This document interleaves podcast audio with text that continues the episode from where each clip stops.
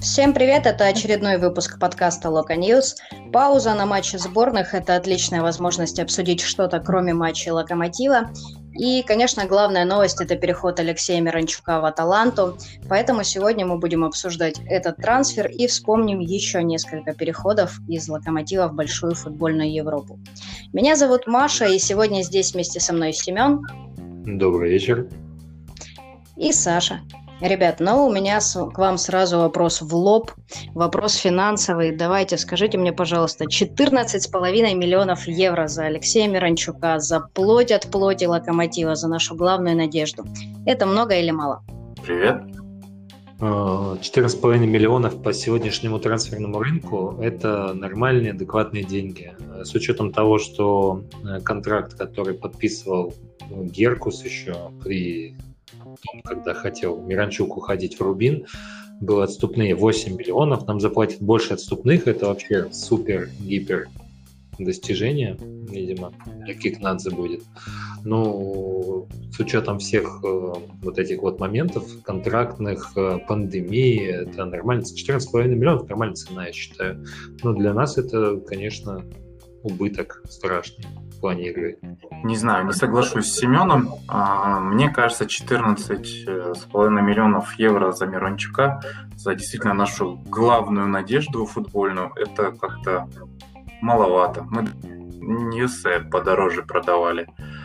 А, да, условия, конечно, сейчас сложные для всех, но тем не менее блин, во-первых, Аталанта будет платить несколько траншев, то есть 3-4. А, первый будет только 7,5 миллионов, то есть мы даже усилиться на эту сумму ну, не сможем, скорее всего. Поэтому я считаю, что это как-то, блин, маловато. Но я думаю, на самом деле, что по текущей ситуации вообще, которая творится на футбольном рынке, это неплохо, это адекватно. Хотелось бы больше, но явно просел рынок из-за коронавируса, плюс э, Лешин контракт. И действительно, тот факт, что Аталанта платит практически в два раза больше, чем у Леши отступные, это уже очень и очень хорошо. И это лучше, чем если бы мы получили эти самые 8, и это лучше, чем если бы мы потом отпустили Алексея бесплатно. Поэтому по сложившейся ситуации, наверное, неплохо, хотя могло быть и лучше. А, другой момент, что Леша у нас всегда хотел в Испанию, мы все об этом знали, э, мы все об этом слышали, в итоге получился трансфер в Италию. Как вы думаете, в этом чемпионате будет ли ему комфортно, адаптируется ли он там, получится ли у него вписаться в игру чудо Аталанты и подстроиться под жесткие, как пишут э, все так, тактики и аналитики под очень жесткие требования Гасперини. А, вообще Аталанта – это команда с богатой историей, и сейчас она переживает такой какой-то серебряный бронзовый век свой, потому что они э, второй чемпионат уже наверху таблицы находятся. Нашли тренера очень интересного, там руководство заинтересовано в развитии и дальнейшей перепродаже игроков. Э, Миранчук в этом плане очень ценный актив, потому что э, если брать, допустим, Кайла, Кая Хаверца, который был в Байере, который, в принципе, ну, ну, по моему мнению, ничем не лучше, может, похуже даже, чем Леша Миранчук. Его за 70 Челси сейчас взял, ну, плюс бонусы, там до 90 может вырасти. А Талант таких денег себе позволить не может. Ну и то, что Алексей идет в Аталанту, а, я думаю, это очень такой ну, адекватный, здравый ход, в принципе. То есть команда с амбициями, команда, в которой есть место Миранчуку и которая действительно заинтересована в Миранчуке. Бывает, как вот Монако взял Головина, да, ну, и где сейчас Монако, что будет с Аталантой, тоже неизвестно. Но посмотрим, посмотрим. Пока все, пока на сегодняшний день все очень классно, мне кажется. А, мне кажется, единственная команда, которая подходит в Италии, это Аталанта. А, то есть по стилю, мне кажется, она отлично подходит Леше. Единственное, что у меня вопрос по его а, месту в команде. То есть его, насколько мы поняли, его берут на место Ильичича, а, которого определенные проблемы со здоровьем. Как, как у него получится его заменить и что будет с Алексеем, если он восстановится как тогда у Леши пойдет. Потому что Аталанта это такой уже сложив, как, сложившийся единый организм, и в принципе у них все хорошо по игре. Вот, единственное, только вот Иличич выпал, и какие-то проблемы появились. Но когда он вернется, ну, если он вернется, то Леша уже будет не так комфортно в команде. Я, если честно, тоже не знаю, получится у Леши заиграть в серии А или нет. А, тут, конечно, очень многое должно сложиться, и от него потребуется большое количество. По он впервые в своей жизни выйдет из а, той самой пресловутой зоны комфорта, впервые будет играть не а, в «Локомотиве», не в клубе, где его все любят, там с первых матчей поддерживают болельщики, а совершенно в другой среде, в другой стране. Но Леша не первый футболист «Локомотива», который отправляется покорять Апеннины. Практически 20 лет назад у нас уже был трансфер из «Локомотива» в Италию, в Рим, в столицу. Тогда Сергея Гуренко продали за приличные по тем временам практически 5,5 миллионов евро. Я признаюсь, что, конечно, тогда еще футбол не смотрела. А, вот мне интересно, ребята, кто-то из вас а, смотрел уже тогда футбол, и если нет, ну, наверняка вы что-то читали об этом трансфере, что-то знаете о переходе Сергея Гуренко в Рому. Ну, Сергей Гуренко в достаточно таком возрасте молодом переходил достаточно возрастной чемпионат э, Италии э, в Рому, он перешел. Рома это был золотой век Ромы, там был супер состав, сумасшедшая конкуренция. То есть там играли Кафу, Вальтер Самуэль, Кандела, там, ну, он просто не справился с этим совсем давлением. Опыта определенного набрался, у него там был еще второй заход потом на Италию, тоже может, другая, может, история. Ну, можно сказать, что Италии Гуренко набрался опыта и пришел в Локомотив уже супер матерым игроком. А, ну, я, насколько знаю, э, Сергея хотел лично Капелла тогда а, пригласить в Рому. И приглянулся он ему аж в 94 году, когда Сергей играл еще в, в Белоруссии. А, в 98-м, когда Белоруссия встретилась э, с итальянцами, они сыграли 1-1, он ну, еще как бы больше убедился, что это отличный игрок. И потом уже только по, после матча с Локомотивом а, Лацио, по-моему, играл. И тогда он уже сказал, что давайте мне его, отличный игрок. Но там была такая ситуация, что в принципе-то его почему хотели взять и так вот с радостью, а, потому что у них а, уходил а, Канделя, должен был уйти в Интер, поэтому Сергей бы там вообще смотрелся как влитой. Но, к сожалению, трансфер в последний момент сорвался, и поэтому Сергею была уготована роль только ротации запасного. Мне кажется, во многом из-за этого не сложилась его карьера в Италии. Да, на самом деле трансфер, э, ну, именно сама карьера в Италии, наверное, у Гуренко все-таки не сложилась, но трансфер был очень удачным. И, конечно, с интереса от самого Капелла на тот момент это был огромный успех. А, я, когда готовилась к подкасту, нашла цитату самого Гуренко, который очень много говорит о том, э, насколько это было круто, насколько Рома тогда это был просто топчик. И там Гуренко буквально, там, по-моему, на сезон, на год разошелся с, э, чемпион, с чемпионством, то есть он по-моему, перед, в предчемпионский сезон играл, а потом ушел в аренду в Испанию. Вот. Ну и, конечно, вот цитата Гуренко очень хорошо показывает, как велись э, дела в «Локомотиве» той поры. Там буквально э, все было так, что э, личных переговоров с Гуренко никто не вел, и клубы просто договорились между собой. И Филатов тогда сказал, что, в общем, есть контракт, такие-то условия, Капелла хочет тебя видеть, вот. Гуренко говорит, мне приятно, но я хочу с локомотивом чемпионство завоевать. Филатов говорит, езжай, от такого не отказывается, потом вернешься, завоюешь чемпионство. И, в общем-то, получилось все ровно так, э, как э, Филатов и предсказал. В 2003 году вернулся Гуренко в «Локомотив» и буквально через год стал э, чемпионом в составе команды, которая для него очень-очень важна. Но Следующий игрок, о котором мне хотелось бы поговорить, он с локомотивом чемпионских медалей не выигрывал, но тем не менее умудрился стать э, самой выгодной продажей локомотива за всю историю. Я, конечно, говорю про Умара Ньяса, которого мы продали за практически 18 миллионов евро в Эвертон. И скажите, вам не напоминает этот трансфер нынешнюю ситуацию с трансфером Алексея? Тут ситуация совсем другая а, Неса взяли уже готовым игроком, просто обтесал его Черевченко, довел до ума, как-то объяснил, что к чему, куда бежать, куда открываться под передачей того же Миранчука, кстати. А, то есть это был такой полу, полуфабрикат попал к нам из э, Турции.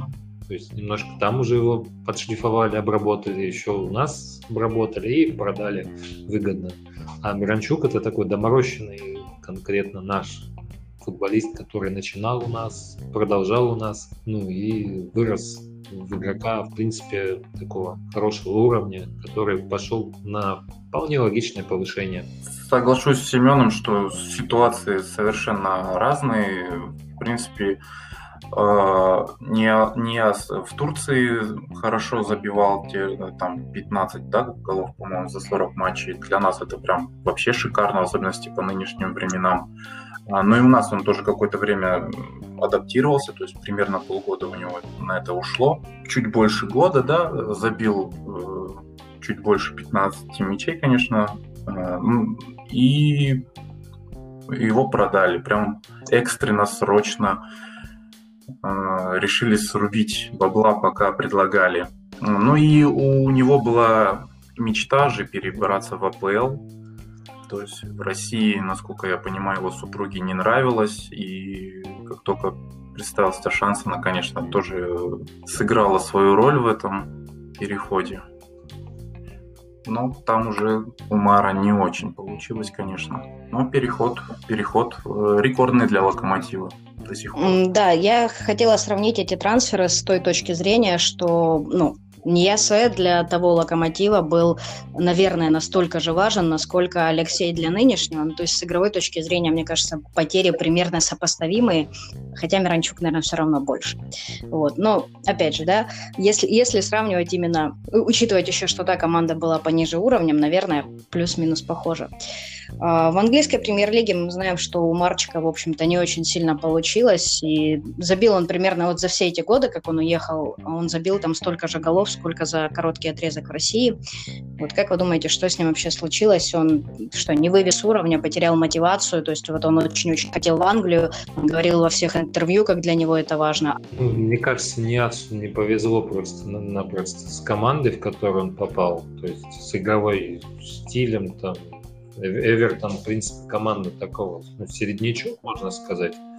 И там, если вы помните, по-моему, Мартинеса уволили, и пришел Куман, который сказал, что ему Ниас не нужен вообще.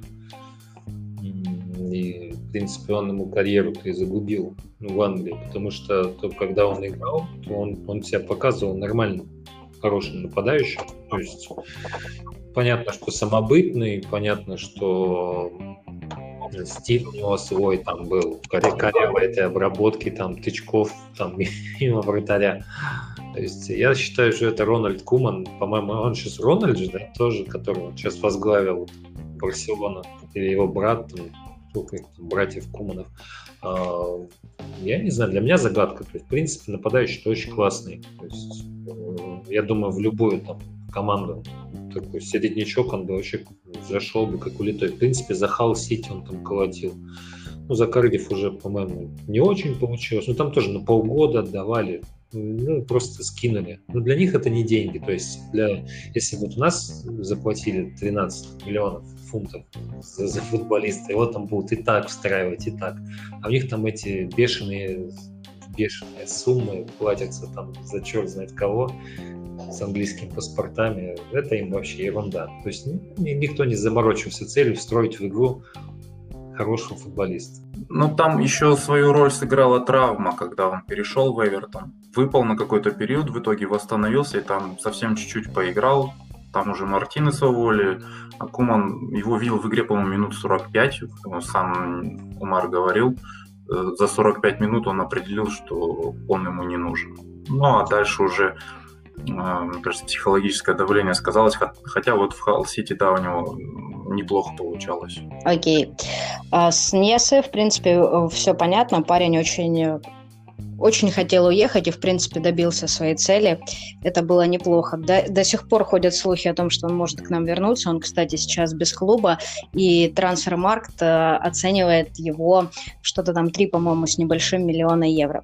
То есть очень сильно, конечно, потерял в цене, потому что не играет и не имеет игровой практики.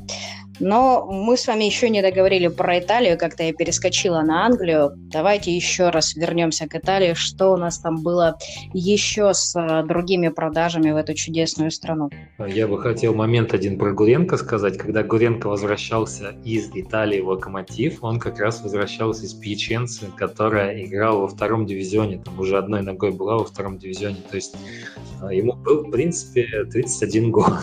То есть ничего вам не напоминает. Хм. Легионер приходит, ну, я не помню, белорусы были в 2003 году легионерами или нет? Наверное, нет. Наверное, не были, да. Ну, он все равно легионер. Он хоть наш, но легионер. 31-летний а, легионер приходит в локомотив из итальянского ФНЛ. Как вам такое? Что-то, да? Вот сейчас что-то как-то, может быть, оно зажжется, загорится. Ну, а если говорить о продажах вообще, о серьезных таких вещах, то у нас был Руслан Нигматулин, который ушел тоже по какой-то мутной схеме из нашего локомотива, ушел в Верону. Ну, это я понимаю, что я очень старый, как бы, что я помню это. Вот. Э, он ушел вообще то есть у него был год контракта, он как-то разорвал контракт, хитро ушел в аутсайдер итальянской серии А. То есть реально аутсайдер, он был 15 место занимал в предыдущем сезоне, перед тем, как Нигматулин туда пришел. А когда пришел Нигматулин, он рухнул, в принципе, в ФНЛ итальянский. И Нигматулин там три гола пропустил в матче против Интера, монструозного совершенно. То есть мы на этом трансфере не заработали ничего. А, если брать э, еще один был интересный, ну тоже сложно сказать, что Милан Миланович был нашим там, игроком, потому что он в основном игроком второй команды был. То есть за основу так и не сыграл ни матча. Но вот он тоже по, в свое время съездил в Палермо, Палермо, то есть из Локомотива он в 2009 году уехал Палермо, пошатался, поскитался и в конце концов в семнадцатом году оказался в Пизе.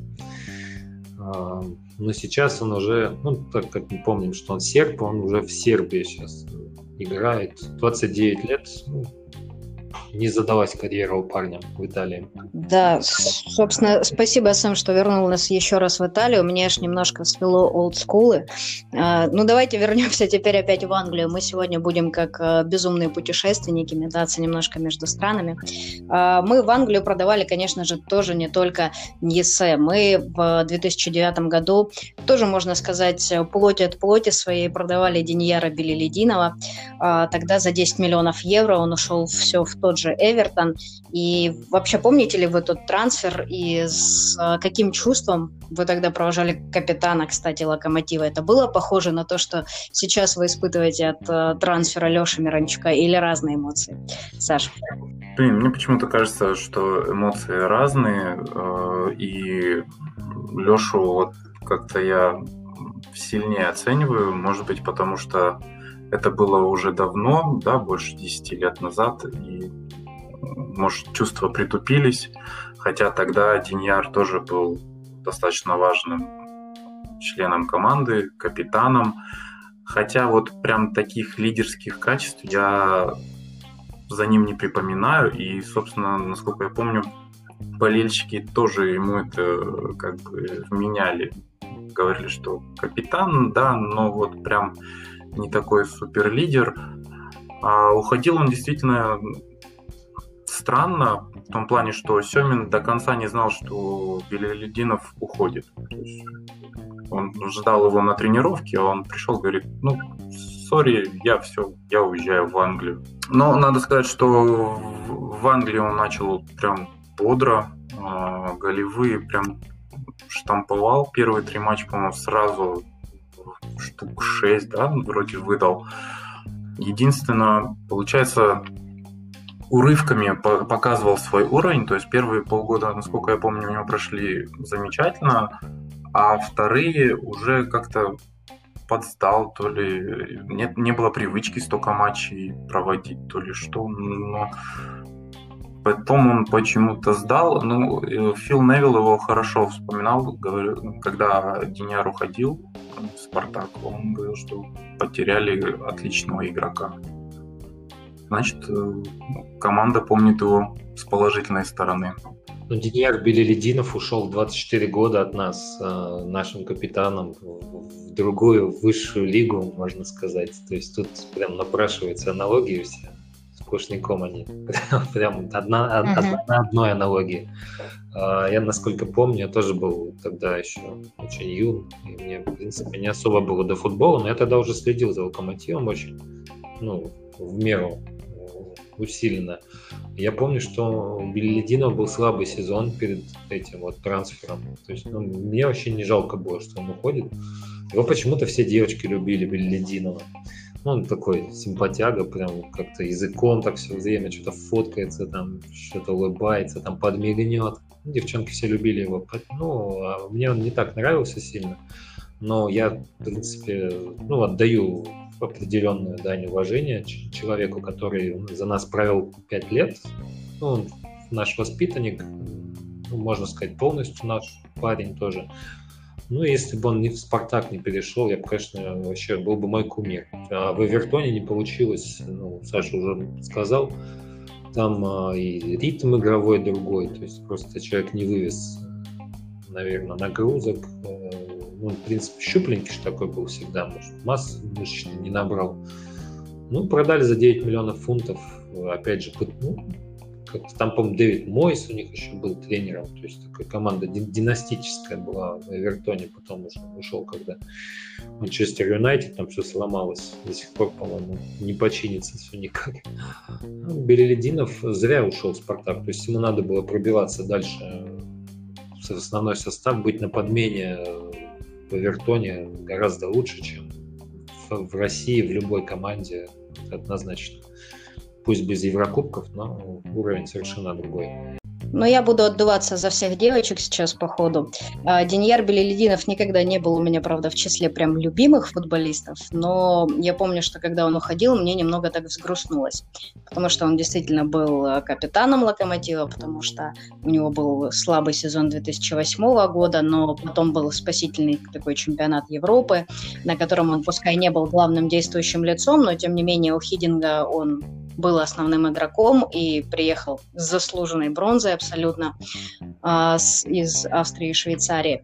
Ну и затем, при, э, после, точнее, прихода Семина, у него был короткий, но достаточно яркий отрезок. Я помню, что он забивал тогда «Динамо», точно был гол. Еще один не помню кому, но, в общем, у него был действительно такой неплохой отрезок, когда он стал напоминать себя прежнего под руководством Семина. Все это в итоге с именно евро и короткий отрезок неплохой при Палыче трансформировалось в предложение Эвертона, и он достаточно, мне кажется, удачно для клуба уехал в Англию. К сожалению, потом не сложилось, но это классическая история для всех э, футбольных героев того времени. Вот. Но не хочется завершать как-то грустно этот подкаст. Давайте вспомним человека, у которого, в принципе, в Европе карьера, несмотря на все трудности, была неплохой. Это еще одна аналогия напрашивается. Это Марат Измайлов, э, парень, который, наверное, по уровню своего творчества на футбольном поле точно сравним с Алексеем Миранчуком. А, в 2007 году он уехал у нас в Лиссабонский спортинг сначала в аренду, и потом мы в итоге вот туда же и продали за 4,5 миллиона евро. А, по таланту его точно можно можно сравнить с Алексеем, но по вашим ощущениям вы согласны со мной, что карьера Марата в Португалии все-таки удалась, и это было правильное решение, что он уехал из э, холодной России с ее жестким футболом? Ну, по итогу вышло, конечно, все правильно. Все трофеи португальские он собрал. Его помнят, там любят в спортинге. Он вообще там один из любимых игроков был. Ну, сейчас не знаю, что уже, наверное, забыли. Такие португальцы. Память не очень длинная. Ну и когда он у нас появился, говорили, что игрок ну, невероятного просто таланта. Тоже был очень маленький. Ну, но немножко помню, у меня дед его еще очень хвалил. Говорил, что Измайлов вот с головой парень. Ну, как-то что-то вот с головой, да, вот не так у него все немного было с головой, видимо, потому что много по нему разных историй ходило, как там болит, не болит у него, нога, не нога, ну и плюс травмы на самом деле у него были. Ну, такое скомканное впечатление оставила его карьера. Мог он точно больше, чем он достиг. Марат очень ярко начал э, свою карьеру. В принципе, он, насколько я понял, он с Торпедо пришел, он с ними выиграл первенство молодежек и сразу ушел в Локомотив. И сразу три номинации, да, собрал, по-моему, в 2000 году или 2001. А, прям очень высоко котировался, но его переход в Португалию, в спортинг, он тоже казался каким-то немножко таким нелогичным, что ли. А, мы привыкли увидеть в «Локомотиве», а, но потом в 2007 период Светоча, да, а, как-то он стал меньше появляться на поле, и в итоге появилась э, мечта, да, уехать в Европу. Я, честно, до этого не припомню, чтобы он это говорил, могу ошибаться, но тут появилась мечта уехать в Европу, и он перешел в Лиссабонский спортинг. А, где действительно его, скорее всего, еще вспоминают добрым словом, но, наверное, не все, потому что очень действительно много легенд ходит о его симуляциях, и там штрафы, суды, там прям такие страсти. А, поэтому под конец, э, наверное, все-таки португальский промежуток оказался смазанным, хотя действительно все трофеи он собрал. Ну, однозначно мог лучше и должен был лучше. Многие говорили, что вот из-за проблем с головой, скажем так, а, он не достиг тех высот, которых мог быть. Ну, действительно, Португалия для него это был не предел на самом деле. А если заканчивать тему трансферов, я бы хотел еще сказать, что из Италии мы никогда ничего хорошего не покупали за одним единственным исключением. Насколько я могу вспомнить. Если мы рассматриваем обратные трансферы, то есть мы сейчас Миранчука продали в Италию, а из Италии к нам хороший приехал только, ну не считая Гуренко, нам приехал только кто? Франциско Лима Франциско Лима. Все остальные покупки из Италии, э, это, например, Уинстон Паркс, ну, хотя его любят все, в принципе, Уинстон Паркс такой тоже наш старенький нападающий, ну, он уже, правда, уже давно не наш, но неважно. Абина тоже приходил с хорошим таким портфолио, то есть тоже не заиграл. Рита Циглер, если всех вспоминать, ну, слезы прям на глаза наворачиваются. Если в Пелицоле я еще вспомню, вообще же все разрыдаемся, правильно? Помните эту эпоху безвремени в Локомотиве? Поэтому Алёше Миранчуку мы, конечно, пожелаем всего самого лучшего в Италии, но все-таки лига очень специфическая, и после Италии очень трудно будет, э, наверное, куда-то дальше ему двигаться. А в Италии, в принципе, один топ – это Ювентус. Может быть, если он в Ювентусе хорошо себя покажет, э, ой, в Ювентусе, в Ювентусе, да, э, хорошо себя покажет в Аталанте, может, он перейдет когда-нибудь в Наполе или в Ювентус. Дальше я даже не знаю. Такая сложная лига все-таки итальянская. Да, лига точно непростая, и Леше сто процентов предстоит очень много работы. А, спасибо вам большое, ребята, за этот выпуск. Мы вспомнили, мы обсудили и трансфер Леши, вспомнили другие переходы. Всегда кажется, что как-то из локомотива никто не уходит, а тут оказывается, вот видите, все-таки были у нас а, какие-то достаточно интересные трансферы в большую футбольную Европу. А, будем надеяться, будем следить за Алексеем. Будем дальше обсуждать матчи Локомотива. Спасибо всем за прослушивание. А ребятам спасибо за беседу. Всем пока. До свидания. Пока.